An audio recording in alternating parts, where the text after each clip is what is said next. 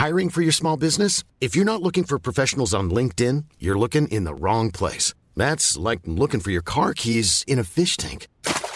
LinkedIn helps you hire professionals you can't find anywhere else, even those who aren't actively searching for a new job but might be open to the perfect role. In a given month, over 70% of LinkedIn users don't even visit other leading job sites. So start looking in the right place. With LinkedIn, you can hire professionals like a professional. Post your free job on linkedin.com slash people today. Mom deserves the best, and there's no better place to shop for Mother's Day than Whole Foods Market. They're your destination for unbeatable savings, from premium gifts to show-stopping flowers and irresistible desserts. Start by saving 33% with Prime on all body care and candles. Then get a 15-stem bunch of tulips for just $9.99 each with Prime. Round out Mom's menu with festive rosé, irresistible berry chantilly cake, and more special treats. Come celebrate Mother's Day at Whole Foods Market. Wow. Nice. Yeah. What you're hearing are the sounds of people everywhere putting on Bombas socks, underwear, and t-shirts made from absurdly soft materials that feel like plush clouds. Yeah, that plush. And the best part? For every item you purchase, Bombas donates another to someone facing homelessness. Bombas. Big comfort for everyone. Go to bombas.com slash ACAST and use code ACAST for 20% off your first purchase. That's bombas.com slash ACAST. Code ACAST. Hej! Peter här. Vi börjar med ett kommersiellt budskap. I det här avsnittet ska vi intervjua en person som har dragit igång sin egen spelstudio och tagit hela vägen från idé till mål. Har du själv en idé som du vill förverkliga här och nu men inte vet var du ska börja? Då passar det ju bra att i dagarna dra igång en distansutbildning på en termin i affärsdriven Android-utveckling. Det betyder att du inte bara lär dig hur du ska tänka tekniskt utan även hur du ska skapa intäkter på din idé. För att maximera dina möjligheter är det det nya programspråket Kotlin som gäller och utbildningen är CSN-berättigad. Bakom utbildningen står Malmö yrkeshögskola och du kan ansöka och läsa mer på my.se kotlin. Kotlin med 1T. Men kom ihåg, utbildningen börjar nu. Och med det sagt så säger vi Hej och hjärtligt välkomna till Teknikveckan-podden denna sommar när vi intervjuar intressanta människor. Och eh, denna veckan har vi kommit till Viktor. Eh, nu blir jag osäker. Heter du Lejonhuvud eller har du bytt namn? Nej, jag heter Lejonhuvud, det stämmer. Vad tänkte du? Att det skulle vara Lion Bite? Lionhead. Lionhead okay. ja. ja, ja, att det skulle vara på engelska. Ja, men exakt. Ja, men det är ju, när man kommunicerar internationellt så blir det ju då att man eh, lägger om till Lion Bite. Eh, Lion Bite, fan det börjar till och med jag bli förvirrad. Lionhead menar jag. För lejonhuvud är ju också så himla knepigt att stava. Eh, så att det framstår som helt obegripligt för utlänningar. Det är ju inget jämfört med ditt Twitternamn dock, hur man stavar det. Ja, Pikachu. Ja. Vilket, ja. Pikachu kanske ja. Vi måste spåra tillbaka bandet. Eh, Viktor, du är, eh, får man väl säga, den före detta mest namnkunniga speljournalisten i det här landet. Ja, absolut, det är sant. För jag har ju faktiskt eh, sadlat om till eh, spelutvecklare. Du startade en av de första spelsajterna i det här landet. Mig veterligen var det väl den första på svenska. Jag för mig att uh, den här Hype dök upp i samma veva. Men den försökte ju tilltala en internationell publik. Uh, medan jag då gick på lokal front med spelsajten hette den till och med. Väldigt ordagrant. Ja, det var väldigt Google-bart. Ja, och det här var väl innan Google. Det var väl Alta Vista Bart då kanske? Eller vad blir det? Ja. Nej, och jag, jag intervjuar ju dig kan jag ju säga det nu. Jag har ju varit, jag har liksom följt, uh, följt dig. Uh, för du har en väldigt poddvänlig röst. Och väldigt goda insikter i spelvärlden. Ja, det tackar jag för. Jag hittade till er, säger jag då som ett litet här, kollektiv, när spelradion drog igång. Där du var ständig gäst kändes det som. Och det kändes också som att det var lite mindre roligt när du inte var gäst. Oj, ja, det är en jättekomplimang. Verkligen. En väldigt god podd får man säga också. Christian och, och Johan eh, är ju nära vänner till mig än idag. och... Eh, de, hade, de hittar ju både en väldigt fin jargong sinsemellan, en bra balans och dynamik tycker jag. Och sen också det här äh, att de hade strukturen, att det fanns en, äh, en frekvens som man kunde liksom, jag har tagit upp det här i overkligt på senare tid också, att det fanns en frekvens som man kunde liksom anförtro sig till och lita på. Det blev lite av en, en familj som fanns där på något sätt. Och det är ju någonting som jag känner att vi har tappat lite grann med uh, overkligt eftersom att den har blivit så himla infrekvent, säger man så, sporadisk och flyktig. Ja, det har den ju varit. Och det finns det ju å andra sidan förklaring till också. Ska sägas att spelradion var den poddradio, eh, sa man knappt, podcast. Som eh, gjorde att eh, jag drog igång Macradion. Som i sin tur blev Teknikveckan, som är den podden du är med i nu. All right. Och det som är roligt med då att liksom inspirationen från spelradion, det här var ju tio år sedan, eh, elva år sedan spelradion drog igång. Det var ju att eh, det gör ju då Macradion till, och den podden du med nu, till den äldsta svenska podcasten som är aktiv. Då. Åh fan. Vilket legat! Allt tack vare spelradion. Ja. Det låter som att jag försöker framhäva mig själv. Men alltså, poängen var att inspirationen kom från spelradion. Jag blir lite ledsen att jag missade den här Mac-radion. Jag kände inte till att den fanns. Var, var den stor när det begav sig på Mac-fronten eller? För att vara Mac-fronten var det ju gigantiskt. Det var 2500 lyssnare. Det var väl alla Mac-användare i landet då. ja, det här var innan iPhone, ja. innan det blev mainstream. Och, eh, ja, just det. Ja. Vi var ju med när eh, Bill Gates var den stora jäveln. Det var inget Google. Vi var med när Steve Jobs. Vi diskuterade om Steve Jobs var sjuk eller inte. Uh, vi hade en lyssnare som var läkare som, som sa vissa dumma saker om Steve Jobs. Oj. Han fick ju rätt då, läkaren, Eh, i detta då. När Steve Jobs inte eh, faktiskt avled av den här eh, cancern som man fick från början. Eh, men det vill man inte höra då som den fanboy man var. Eh, så det var tider det. Eh, det som grej, var, grejen med spelradio var ju att som du sa att det var ju exceptionellt påläst och bra. Jag tror faktiskt inte jag har liksom professionalismen som fanns i spelradion då är det ju många podcast, inklusive vår egen, som inte har kommit ifatt. Alltså den, den, var ju så väl, eh, så väl researchad och uppstyrd. Det kändes som att man verkligen hade fingret på pulsen och att man var med i händelserna varje vecka. Man höll sig verkligen uppdaterad på ett eh, otroligt behagligt sätt. Det kan jag ju sakna med poddar i allmänhet. Att de så sällan är, tycker jag, aktuella på det där redaktionella sättet. Utan det, det känns som att tilltalet i en podcast oftast är att nu är vi ett par kompisar som ska sätta oss ner och bara, du vet, sladdra käft. Det blir ju så.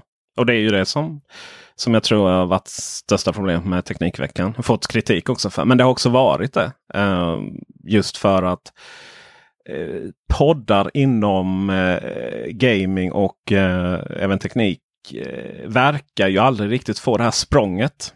Det finns ju poddar som omsätter miljoner. Men, men just inom vår, vår bransch har det inte riktigt varit så. Men däremot du, du, har fått, du lyckades få rätt mycket stöd eh, just för att kunna fortsätta overkligt. Eh, har jag för mig. Mycket insamlingar och sånt. Hur, hur kände du där? Liksom, hade ni en stor skara som, som ändå såg att det här skulle kunna bli något större? Absolut, vi hade ju en, en lojal eh, lyssnarskara. Jag tror att en del också hade följt med ganska naturligt från spelradio men också från eh, Gameplay då som jag gjorde med Christer Engström. Det här eh, webb-tv, eh, innan dess till och med tv-programmet i TV7. Så det var väl något lite möte av familjer där på något sätt. Som gemensamt fann overkligt eftersom det var jag och Christer och Johan som gick samman för att starta en podd. Ehm, så absolut, när vi gjorde vår Kickstarter-vända Eh, som skulle bli någon slags andra andning för podden. Den var ju då nedläggningshotad.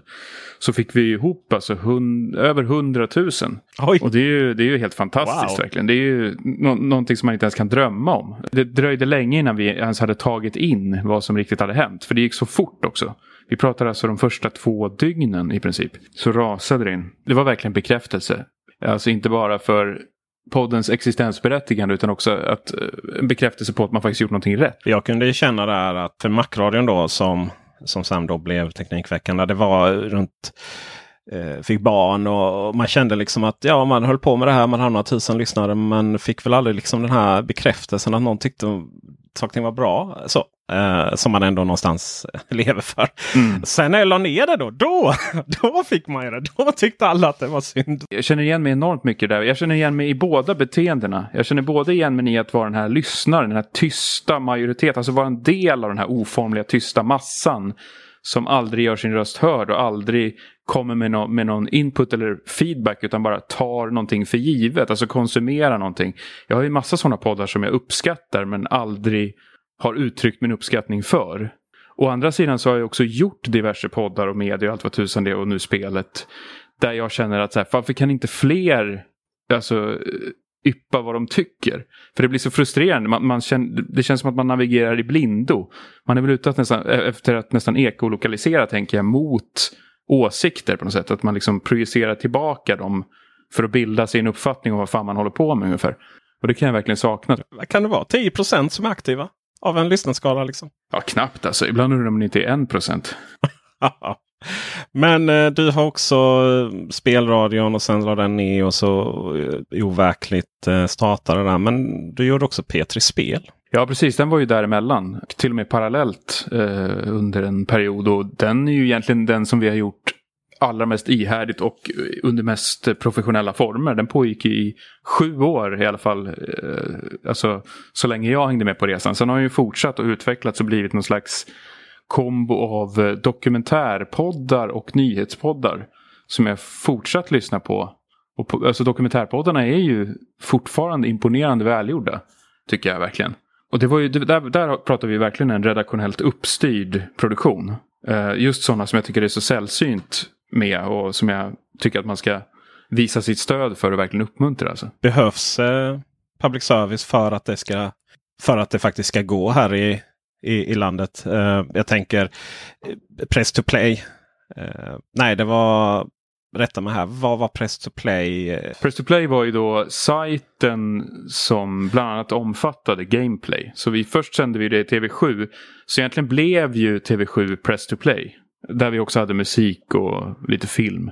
I form av typ trailers och intervjuer och sånt. Med tanke då på P3 var det längst. Då. Så kommer jag tillbaka till frågan. Är, krävs public service för att vi i lilla Sverige ska kunna jobba med eh, spelkultur och även teknik eh, på, på ett längre plan. Utan att det blir enskilda projekt och sen tar pengarna slut. Det finns ju inte en lyssnar och tittarkrets som är stor nog för att i teorin crowdfunda någonting. Det har ju overkligt bevisat eh, otvivelaktigt och vi hade ju ändå inte mest lyssnare. Vi hade säkert kunnat växa betydligt mer om vi hade varit bättre på att förvalta eh, det där. Eh, och det, det, kan jag ju verkligen ångra idag. Eh, som sagt att vi har tappat den där bollen lite grann. Så jag tror absolut att det går att göra utan public service. Sen är ju det en väldigt tacksam det är alltid ett tacksamt eh, understöd förstås. Så här, jag har väl också tappat lite bollar så jag vet ju mina anledningar. Hur, hur var det med overkligt? Det började ju eh, sticka iväg och eh, bli oregelbundet och opolitligt när vi alla tog på oss diverse tidskrävande jobb. Eh, alltså jo, Johan hamnade på toppjobb på marknad, inom marknadsföring, Playstation och nu Avalanche. Eh, jag började med mitt spel som förstås var en riktig tidstjuv. Och med all rätt, jag ville ju också förkovra mig och fördjupa mig i det där fullständigt. Bara totalt förlora mig i det där projektet för att göra det absolut efter bästa förmåga. Då. Och sen så Måns som eh, började på Hazelight. Han gjorde ju Way Out med, med Josef Fares och sådär. Så att vi hade ju alla fullt upp. Eh, och Måns har ju berättat efteråt att han till och med blev utbränd. Och det där kan jag, jag, kan känna igen de där symptomen verkligen. För det är ju lite därför vi har med det här idag. Du gick och startade en egen spelstudio. Det är ju jättemodigt. Jag minns ju just dina väldigt välgrundade åsikter om hur spel skulle vara och så vidare. Och, så, och sen att ta det från att faktiskt starta någonting själv. Hur, hur vågar man det? För mig har det ofta varit så att modet har egentligen eh, framförallt varit någon slags eh, entusiasm. Att man drivs mer av någon form av naiv entusiasm än någonting annat. Och utan att veta riktigt vad man ger sig in på så blir det som att man är lyckligt ovetande om hur stor utmaningen är. Och det, det, det kan jag ju förstå att många uppfattar som naivt.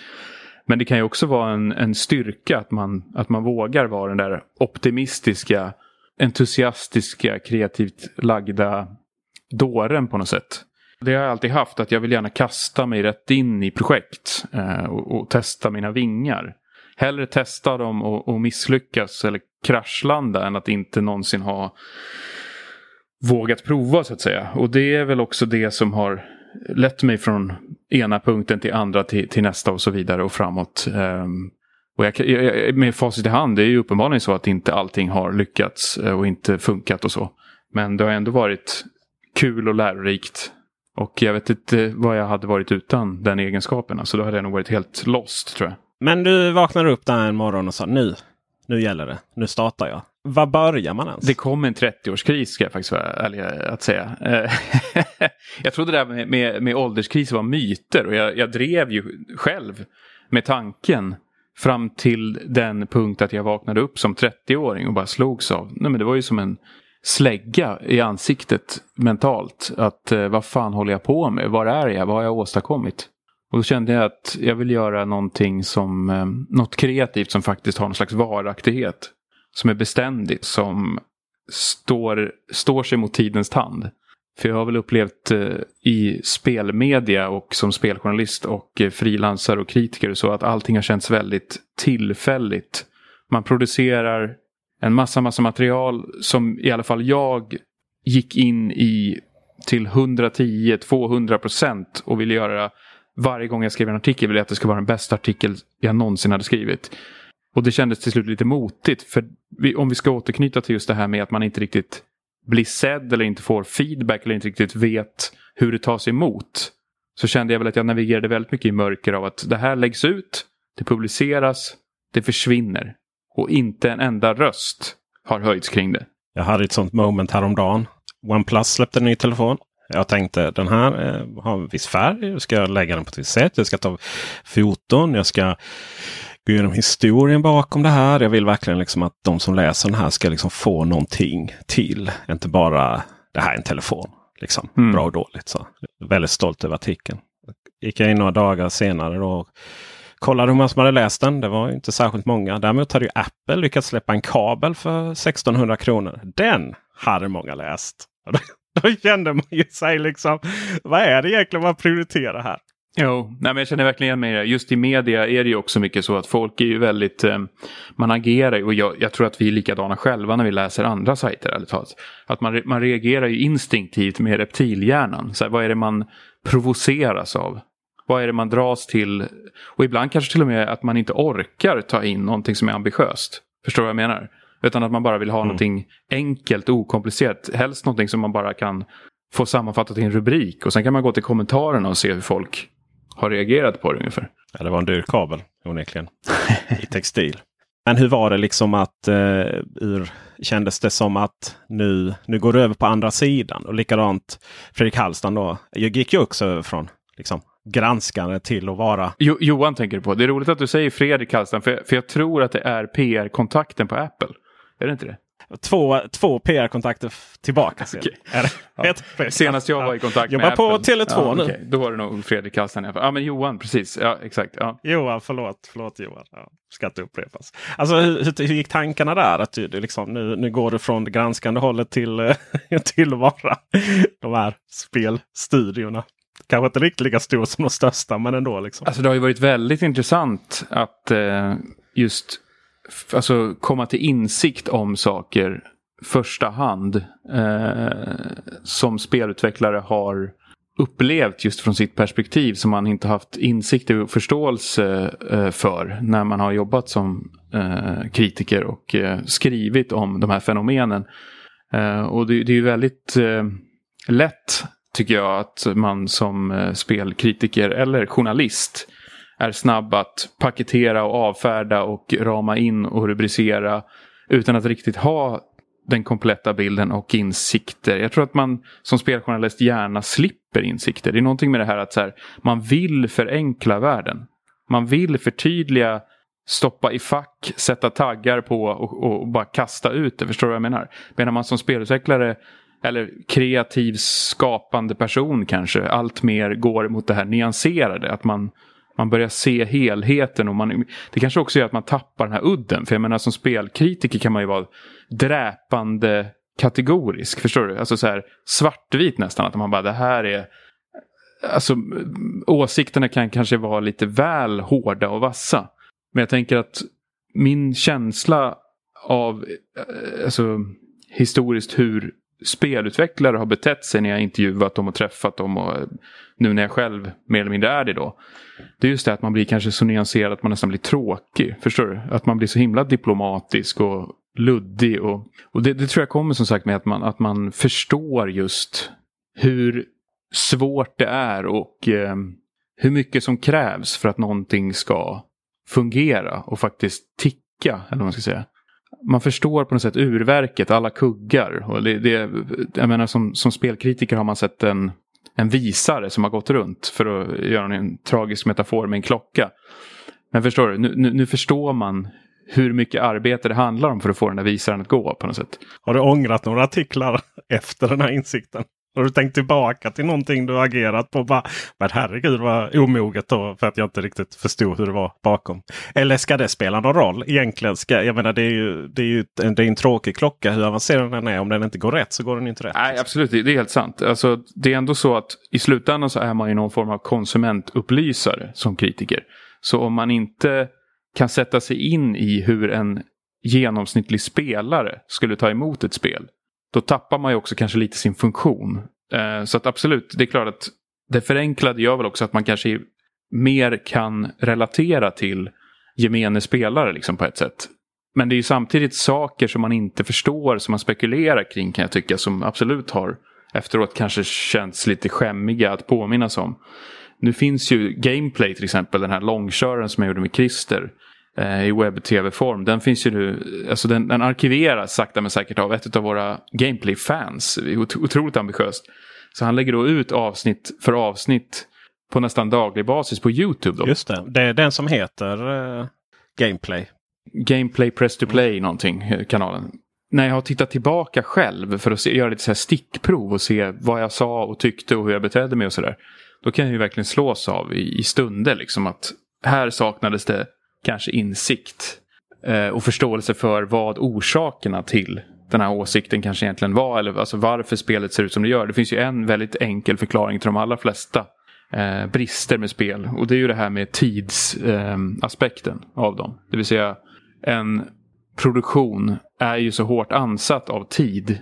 Att eh, när jag i recensioner kanske har frågat mig så här. Hur i helvete kunde man ta det här beslutet? Hur kunde man släppa spelet i det här skicket? Hur kunde det här ens fungera som det gör eller inte fungera och så vidare. Då är ju svaret oftast brist på tid. Alltså i princip. Eller bara i planering, ett sätt att försöka handskas med tiden. Jag sitter just nu och funderar på om du efter all den erfarenheten kunde sitta och säga Ja, Bioware. Anthem kanske inte var så dåligt ändå. jag har inte spelat Anthem själv, men jag har inte heller lockats av det där upplägget riktigt. Men, men absolut, men där, där har det ju också blivit ganska tydligt. Det har, ju, det har ju läckt så mycket uppgifter också från Bioware så att de flesta kanske är medvetna om och har lite insyn i att det var en väldigt problemdrabbad produktion så att säga. Men det finns ju så många produktioner som vi har noll insyn i. Där det också har varit en enorm cirkus. Men det kommer vi aldrig att få klarhet i. För att det pågick i gallerierna så att säga. Det verkar ju vara eh, stundtals en historik av ganska eh, ohumanistiska eh, arbetsförhållanden på de amerikanska spelbolagen. Det är inte bara Bioware vi har fått de rapporterna ifrån. Vi har fått det från Epic med Fortnite. Vi har fått det från andra också. Så att eh, det är kanske är ett större problem än bara spelbranschen så att säga. Jag tror att, det, jag tror att det där slår lite åt två håll också. För att vara återigen diplomatisk då, så tror jag att det finns minst lika många fall där man som spelutvecklare har så många förmåner och, och det är så väl ställt. Att det här är ju väldigt kontroversiellt att säga på något sätt. Men att eh, man kanske ibland blir lite för bekväm och sen så slår det då tillbaka. Det, det, det, var ju lite så som det gick till som jag förstod med Bioware till exempel. Då, att de spenderade enormt lång tid i förproduktion. Tog sig all tid de behövde. Tog det så många varv som de ens, eh, ja, bortom vad som är rimligt helt enkelt. Och sen då när de insåg att helvete, vi måste ju leverera snart. Det här har kostat alldeles för mycket och det har tagit alldeles för lång tid. Då lägger man in någon slags panik eh, över eh, växel eller overdrive. Och då så blir det trafikstockning och allting bara snubblar huvudstupa ovanpå i en slags huller om buller. Det finns ju två aspekter, eller två sidor av det myntet. Att det kanske också handlar om att från början tajta till det och ha lite mer disciplin. Så, så kan man också slippa den här totala paniken mot slutet av en produktion. Det kan jag nog känna att vi kanske, även om Lionbite verkligen inte är ett skräckexempel på något sätt så kan jag väl känna personligen att vi kanske tog oss lite för mycket tid med vissa aspekter. Som man med lite erfarenhet och med facit i hand hade kunnat ta genvägar igenom, bespara sig, sköta på snyggare sätt. Rain Off Reflections eh, del 1 ska sägas. Släpptes eh, 4 oktober 2019. När startade du igång med spelet? Ni, ska sägas. Alltså jag startade ju företaget i slutet av 2014. Eh, och då var vi tre personer eh, i princip då. Vi hade en 3D-grafiker som satt och testade sig fram med olika grafiska stilar.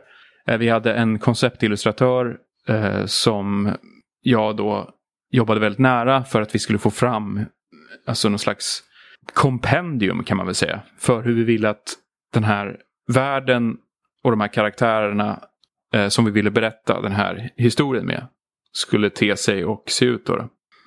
Um, och där menar jag som sagt att vi tog ganska generöst med tid på oss. Och då, men då var vi också få. Uh, som sagt, vi var ju väldigt få.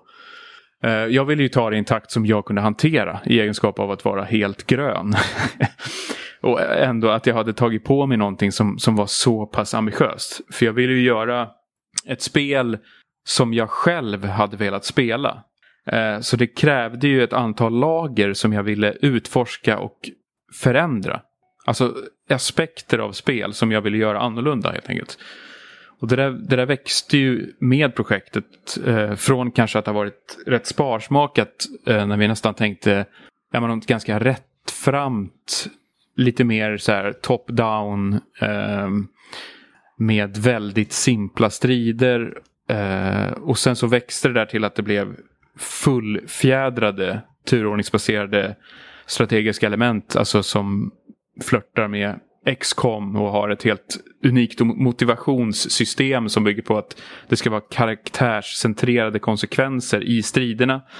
Eh, och dialogsystemet som från början var väldigt rättframt och okomplicerat. Det blev ju i slutändan att man skulle ha input på varenda enskild replik som den egna karaktären överhuvudtaget yppar under hela spelet.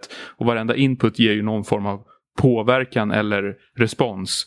Så det blev ju ett helt bisarrt manuspussel. Och sen ovanpå det också med första karaktären och Vilona som man spelar i första kapitlet. Så ville vi liksom skapa variation med ett antal olika hackingmoment. Och de här eh, hackingmomenten var från början bara tryck på en ikon så hackar hon det här systemet. Men med det färdiga spelet som nu finns ute så är det ju tre fullfjädrade olika system som man liksom ägnar sig åt. Det är ett som vi kallar för breach där man ska eh, i turordning Eh, som eh, kalkylera momentum för en sfär som rullar fram över ett bräde. Eh, vi har ett som är att man ska vända och vrida på en form och passa in den för att eh, eh, liksom skala bort lager och komma åt kärnan. Och sen har vi då tredje som är att man ska ja, men praktiskt taget ekolokalisera. Man ska leta efter källan till ett ljud. Så alla de här tre var ju i sig små egna spelprojekt. Det som jag funderar på när jag spelade det är ju hur... Alltså jag vi pratade om utbrändhetssymptom innan. Bara analysera hur den spelutvecklingen gick till får ju mig och bara hur håller man, alltså just alla dialoger som du sa. Det, liksom. Hur är det möjligt att hålla koll på allt detta? Jag tänker man måste vara, man måste vara en viss speciell typ av människa som organiserar upp det. Absolut, jag fick lära mig den hårda vägen också. Det är ju jag som har hållit ihop allt det här med diverse spreadsheets. Alltså jag kan säga att när jag gick in i spelutveckling då hade jag väl jag hade nog aldrig kunnat föreställa mig hur mycket planering och um, tidspusslande och framförallt spreadsheets, alltså sådana här kalkylark som det skulle kräva. Uh, och det var så pass att um, jag um, till slut älskade det här. Så att jag har ju i princip efter då, efter uh, den här processen så har jag liksom lagt om mitt liv till att vara i spreadsheets i princip. Så så fort jag kommer på någonting som jag skulle vilja göra då eh, dröjer det inte länge förrän jag har ett kalkylark framför mig. Du vet, så det har jag organiserat upp allting.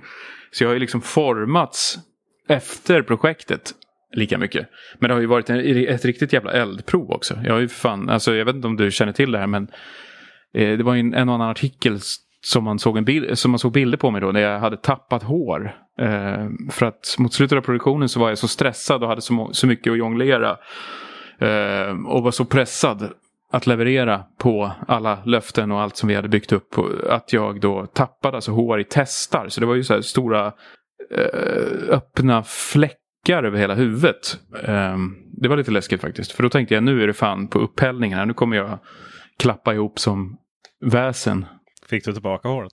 efter det att vi hade skeppat eh, på Steam så dröjde det inte länge faktiskt förrän det började komma tillbaka. Och nu är jag faktiskt fullfjädrat, säger man så?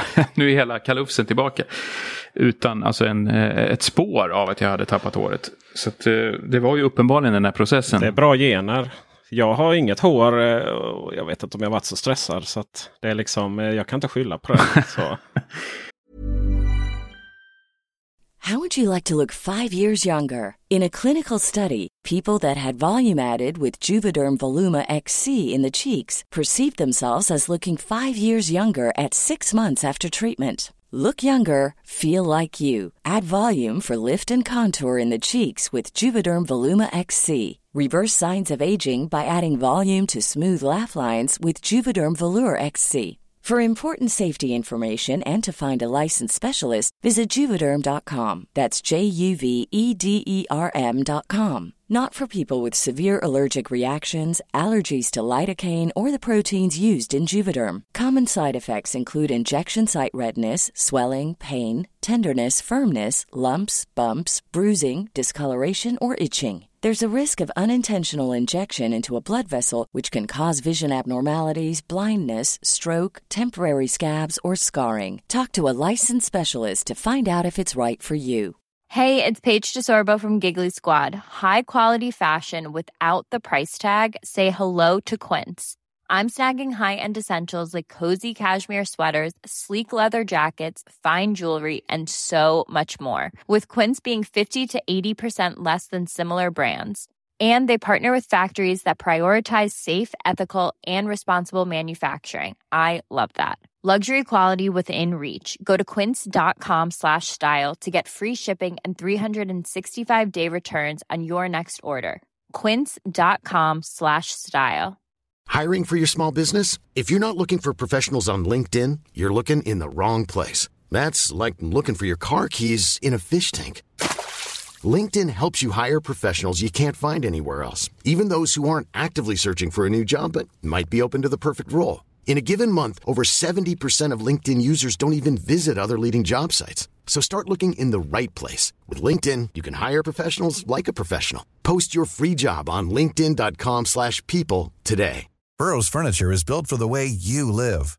From ensuring easy assembly and disassembly to honoring highly requested new colors for their award-winning seating, they always have their customers in mind. Their modular seating is made out of durable materials to last and grow with you. And with Burrow, you always get fast, free shipping. Get up to 60% off during Burrow's Memorial Day sale at burrow.com slash ACAST. That's burrow.com slash ACAST. burrow.com slash ACAST. Hey, Dave. Yeah, Randy. Since we founded Bombus, we've always said our socks, underwear, and T-shirts are super soft. Any new ideas? Maybe sublimely soft. Or disgustingly cozy. Wait, what? I got it. Bombus. Absurdly comfortable essentials for yourself and for those facing homelessness. Because one purchased equals one donated. Wow, did we just write an ad? Yes. Bombas. Big comfort for everyone. Go to bombas.com slash ACAST and use code ACAST for 20% off your first purchase. Nej, men hur är det? Då har man mycket eh, testosteron va? Då är du väldigt manlig. Jaha, ja. Har du varit väldigt stressad någon Ja, alltså jag, jag, har varit, jag har varit så stressad så jag har liksom... Dels har jag inte kunnat stå upp utan att jag har liksom behövt eh, hålla mig mot väggen då flera dagar. Och, oh, du tappar balanssinnet typ? Ja, ja, exakt. Eh, och jag vet också definitionen av varför man säger stress upp i halsen. Den är ju, man känner ju den fysiskt eh, upp. Ja, verkligen. Det är ju det här trycket över bröstet och att man, alltså det känns som att man nästan måste chippa efter luft. Sen har inte det varit eh, tidsmässigt utan ansvarsmässigt. Då. Där har jag ju då vetat eh, att, att saker och ting skulle lösa sig inom en, liksom x antal veckor. Annars hade, man, annars hade ju inte jag pallat. Men det handlar, för mig handlar det mycket om, om personalansvar då, när jag var vd och så för bolag. Att, att just det här att, eh, att jonglera så många människors olika problem samtidigt. då eh, samtidigt under eh, ekonomisk press. Sen om, man, om det kommer liksom till som man säger det jag gör här med podden, Youtube och så vidare. Då kan det vara ju då kan det vara annan typ av stress. Att, att man har liksom embargo som går ut för någonting och, och, och vill lansera då en video samtidigt eh, på hela planeten samtidigt. Liksom, så att den matchas upp mot eh, alla. Ingen har fördel då. Eh, och då. Men då är det mer positiv stress. Alltså just det här att man blir fokuserad. tror jag. Eh, tappa Mm, hår mm. låter inte som, som en bra, bra grej. Nej, inte, I alla fall inte i den... eh, Det var ju uppenbart att någonting var fel när jag tappade håret inom loppet av, loppet av vad kan det varit? Ett par veckor. Så hade det liksom bara rasat av. Men fördel är, fördel är att man, man ser rätt tuff, alltså ser lite sur. Ha, ha, det kör jag med. Om- Om jag, om jag inte vill att, liksom om inte jag vill bli störd. Då kan jag bara se lite sur ut. Och med, med, med liksom mitt rakade huvud, då det är ingen som stör mig. Vet. Oj, oj, oj. Det är effektivt. Nej. Ja, jag rakade också huvudet för att rädda mig lite grann från Ja, den där men- otroligt utmärglade looken av som sagt bara hål rätt in i, i, i skallen från den här kalosen. Så jag har ju haft en period av rakat huvud och det är, men fan, det, det har ju sin charm det också. Det är också så jäkla lättskött. Ja, det, det är verkligen, verkligen lightweight. skönt också på vissa sommar. Och så. Eh, kände du någon gång att ni inte skulle ro hem det här under processen? Alltså kände du, började du, fanns det någon gång du bara, "Nej, ja, det här. Absolut, alltså många gånger. Alltså det var ju... eh, Jag hade ju väldigt mörka stunder eh, i perioder. Och, alltså sömnsvårigheter och... Det, alltså, det värsta är ju när man inte har lösningarna på problemen. Alltså det, det går ju alltid att vara konstruktiv kring och planera framåt kring sånt som man vet hur man ska handskas med. Och visst, det är klart att det kan ju vara tufft och jobbigt att veta att det här kommer ta så här si och så lång tid och kosta så här mycket. Men de allra värsta och mörkaste svackorna för mig personligen, det var när jag inte visste hur vi skulle komma vidare. Alltså när vi hade kört fast och det kändes som att vi vet inte hur vi ska komma över det här hindret. Problemet för oss och framförallt för mig var att ibland var det flera sådana hinder samtidigt. För i och med att vi gjorde så många olika aspekter så kunde det ju vara bränder att släcka på flera av de här aspekterna samtidigt. Förstår du vad jag menar? Um, och det kunde ju göra att det kändes ja, men övermäktigt till den milda grad att man tänkte det här kommer aldrig att gå ihop. Eh, så att jag är faktiskt eh, fan stolt och imponerad över hur väl vi ändå fick ihop det till slut. Eh, för jag spelade det här om dagen för att ta lite referensbilder och sådär. Och det är ju, eh, jag tycker ändå att vi har åstadkommit någonting väldigt imponerande ur en eh, spelutvecklingssynpunkt, eller vad man ska säga. Med tanke på hur begränsade resurser vi har haft och hur få vi har varit och sådär. Du känner ju Josef Fares.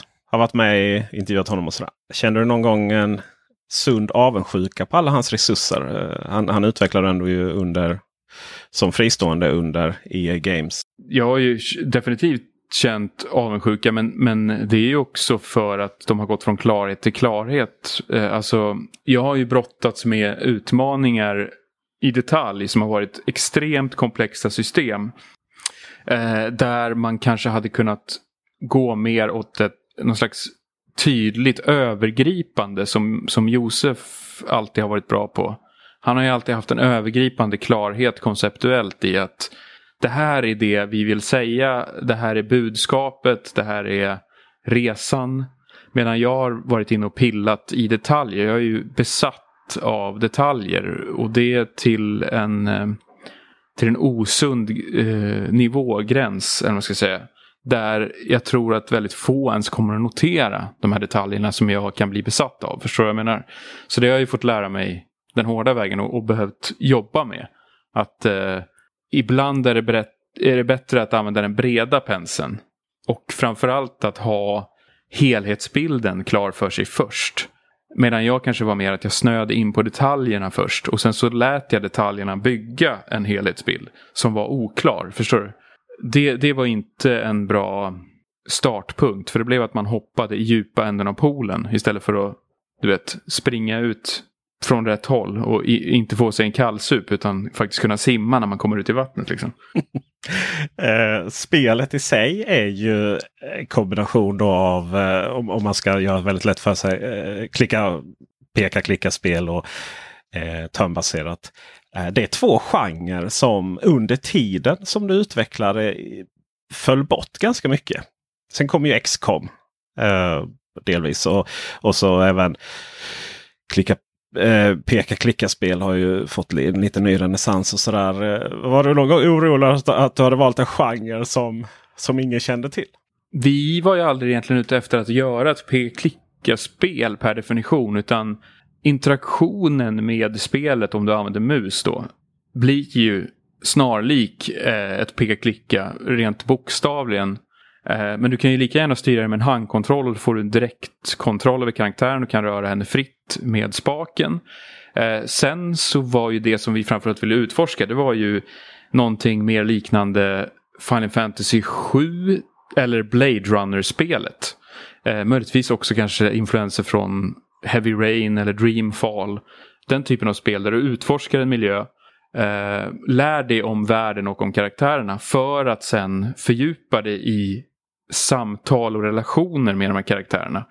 Så eh, alltså det som jag ville framförallt sätta fingret på det var ju djupa karaktärsinteraktioner, konsekvenser av dem som också eh, följer med in i det turordningsbaserade stridssystemet.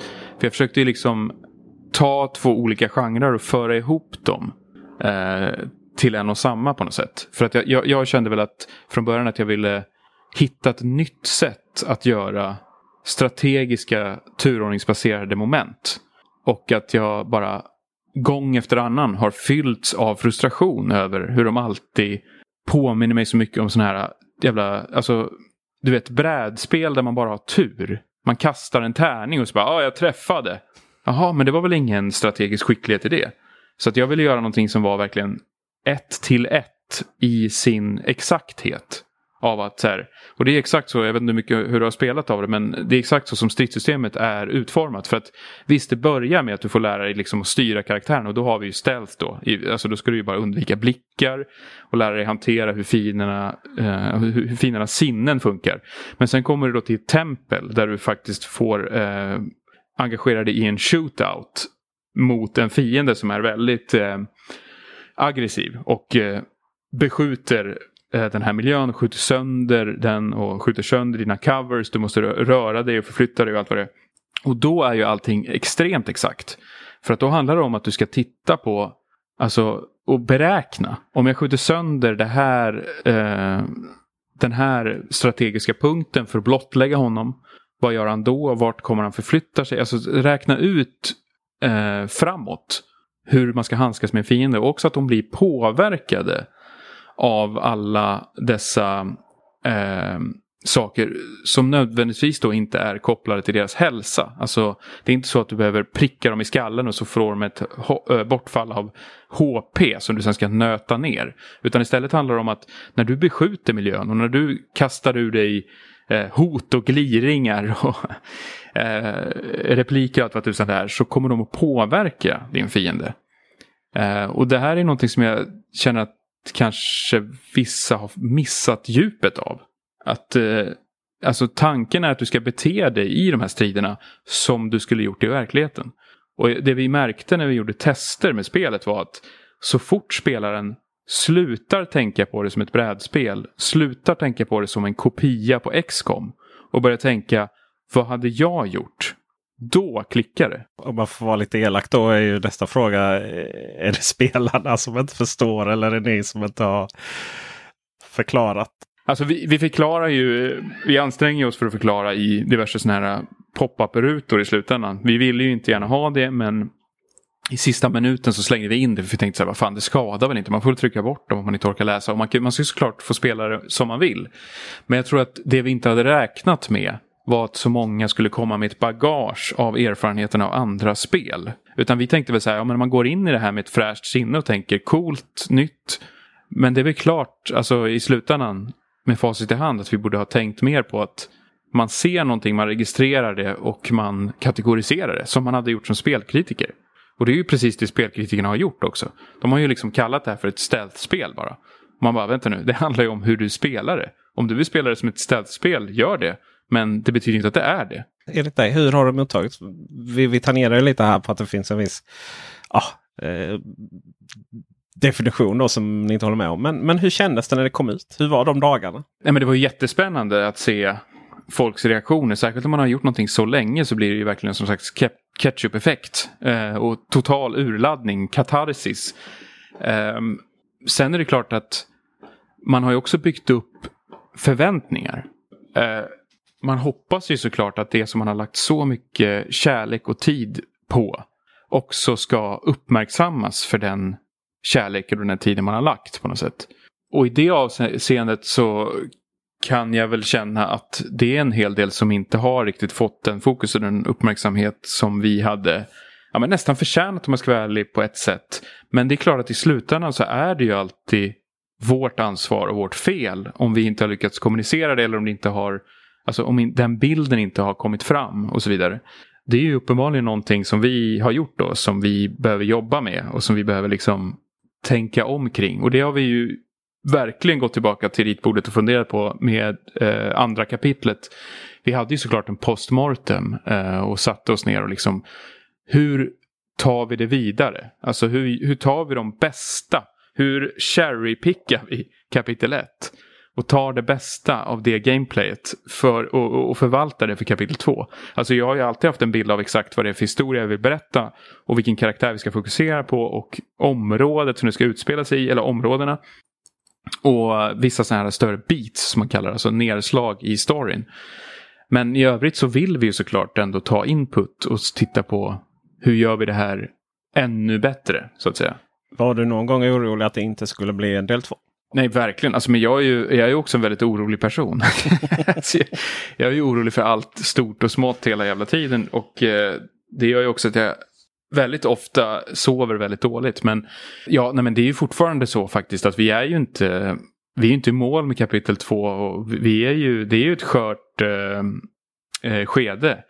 Vi har ju också påverkats av omständigheterna ska jag säga med hela den här covid-pandemin på så sätt att liksom, ja men man märker ju att så här, finansiärer håller hårdare i pengarna och folk drar öronen åt sig. Alla blir lite mer så här reserverade och tänker mer på sitt och det är jag full respekt för. För så tänker jag ju själv också.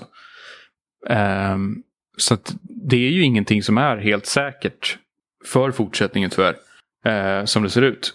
Men, men uh, förhoppningsvis om det går som det är tänkt och, och som uh, vi har planerat att det ska så, så har vi ju något väldigt, väldigt bra och spännande och lovande. Både kapitel 2 och 3 ska jag säga. För det finns så mycket redan som, som är så pass bra och spännande.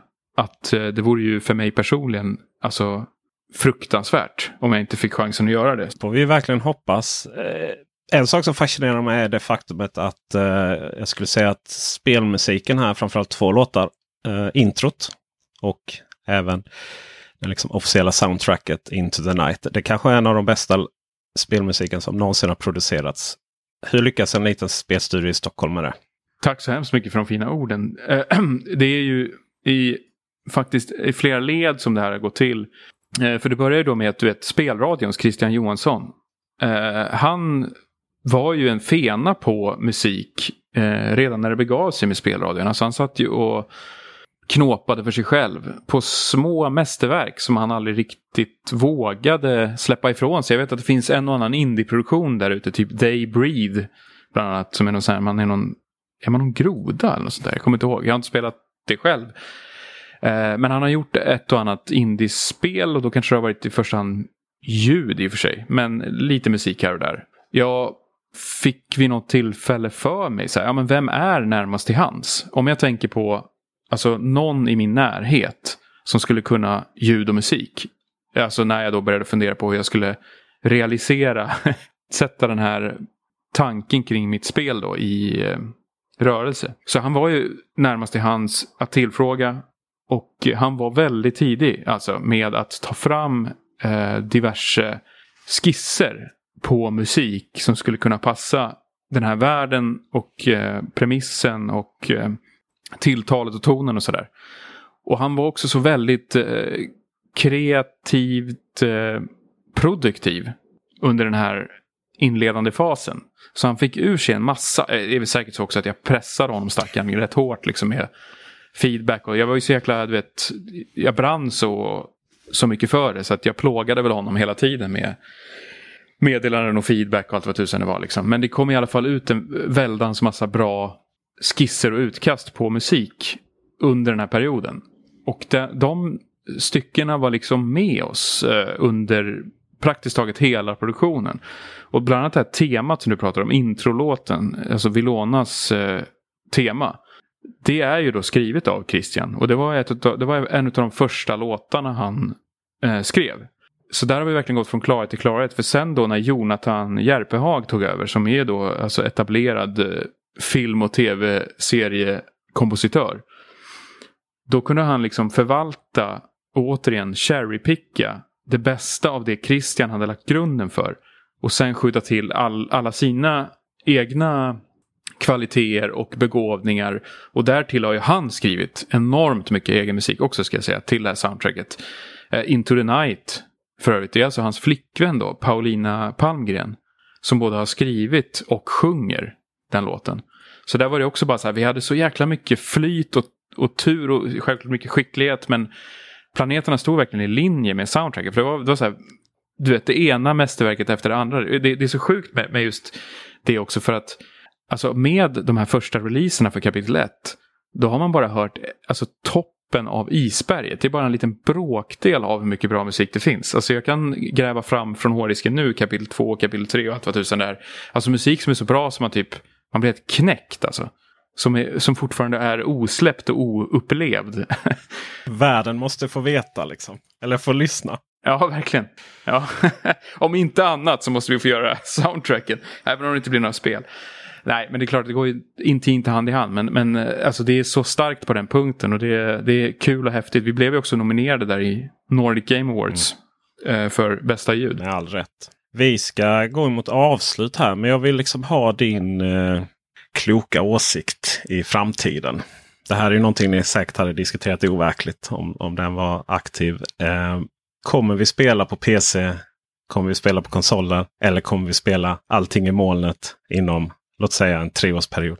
Vad tror du där? Vad säger du om Stadia? Alltså inom en treårsperiod, det är ju väldigt, väldigt kort, eh, kort horisont på det. Stadia skulle, överlever ju inte i tre år om inte det liksom kommer igång. Nej, det ser ju väldigt mörkt ut för Stadia. Alltså jag tror väl, nu vet jag att Nvidia försöker ju sig på något liknande och det har väl varit lite mer framgångsrikt och framförallt mer väl hanterat och skött eh, från Nvidias sida än från Googles. Det kanske var lite för Google som det var för mig och spelprojektet att de gick in i det naiva på något sätt. Alltså så här, de, de har vissa kunskaper som de tänker att de vill bidra med som är unika.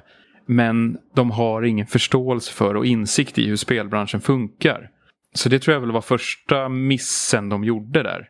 Som de har försökt kompensera för sedan dess. De har ju anlitat expert, eh, experter från Ubisoft bland annat där. Eh, tillsatte ju, vad är det hon heter nu då? Nu flyr hennes namn mig, men de tillsatte ju henne som någon slags Google Stadia-chef i alla fall. Jade eh, Raymond. Precis, hon var ju eh, ansvarig för Assassin's Creed i synnerhet va? Just det. Men, men i alla fall, det jag skulle komma till var väl att jag, jag, tror att ett av de stora problemen som vi inte kommer ifrån och särskilt inte kommer ifrån, men jag, och särskilt inte på tre år, det är ju de här tekniska barriärerna. Alltså hur hanterar man, eh, vad ska man säga, infrastrukturen?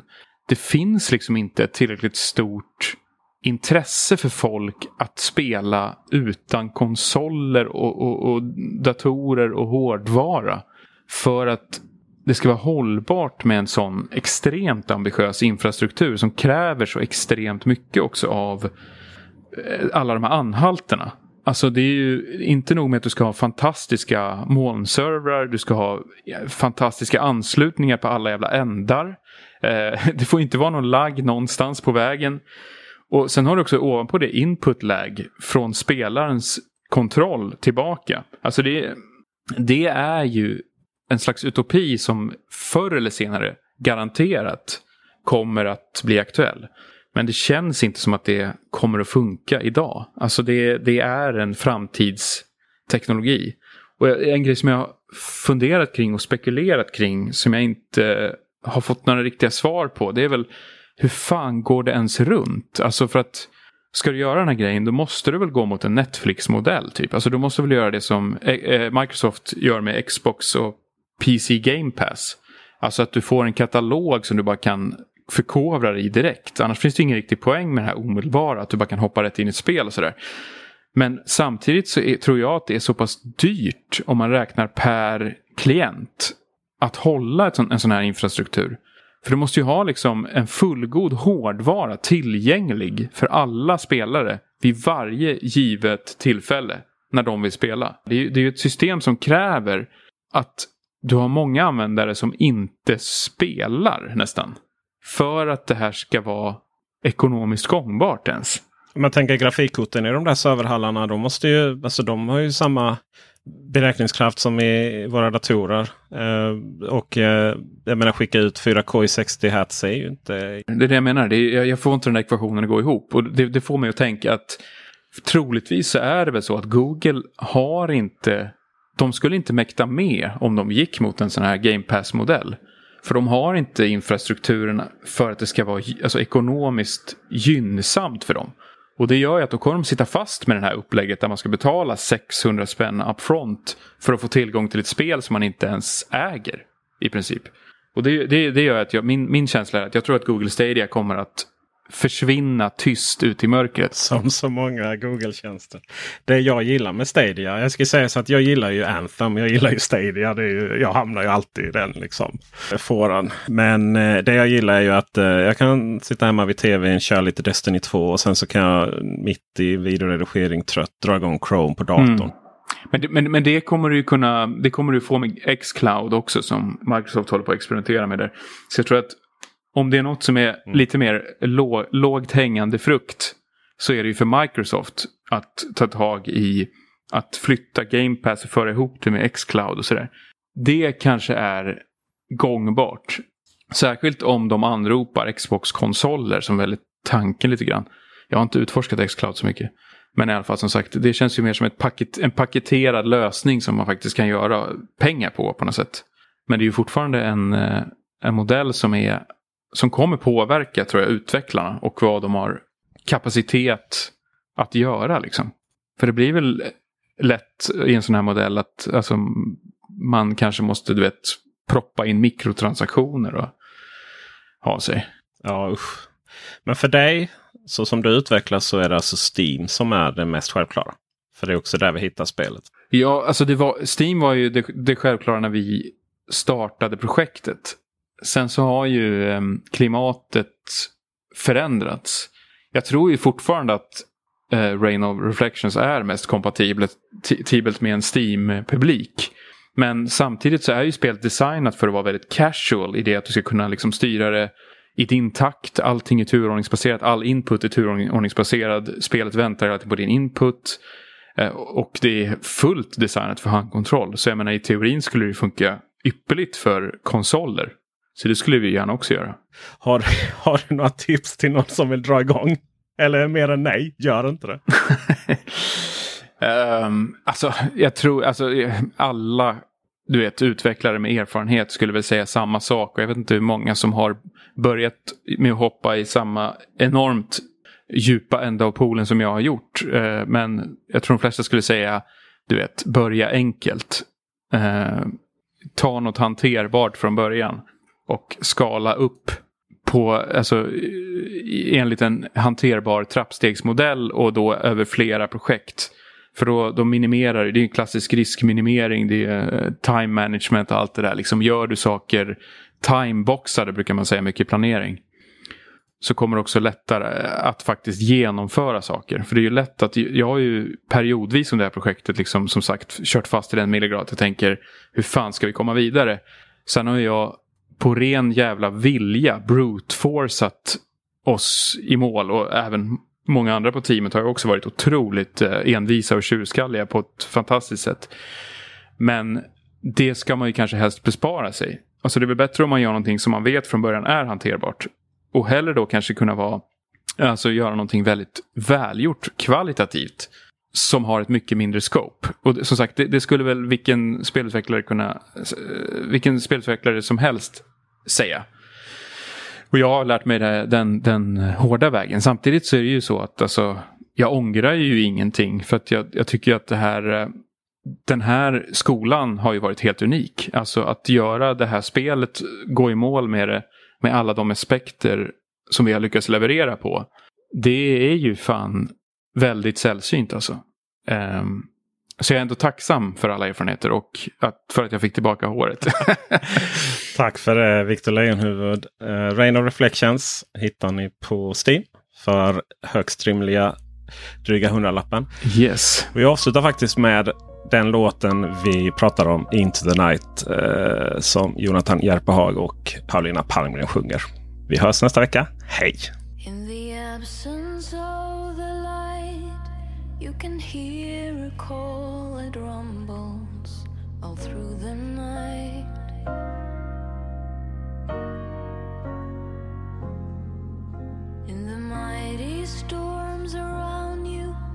In the shadows in the darkest nights A rising star above you Calling you and telling you to come.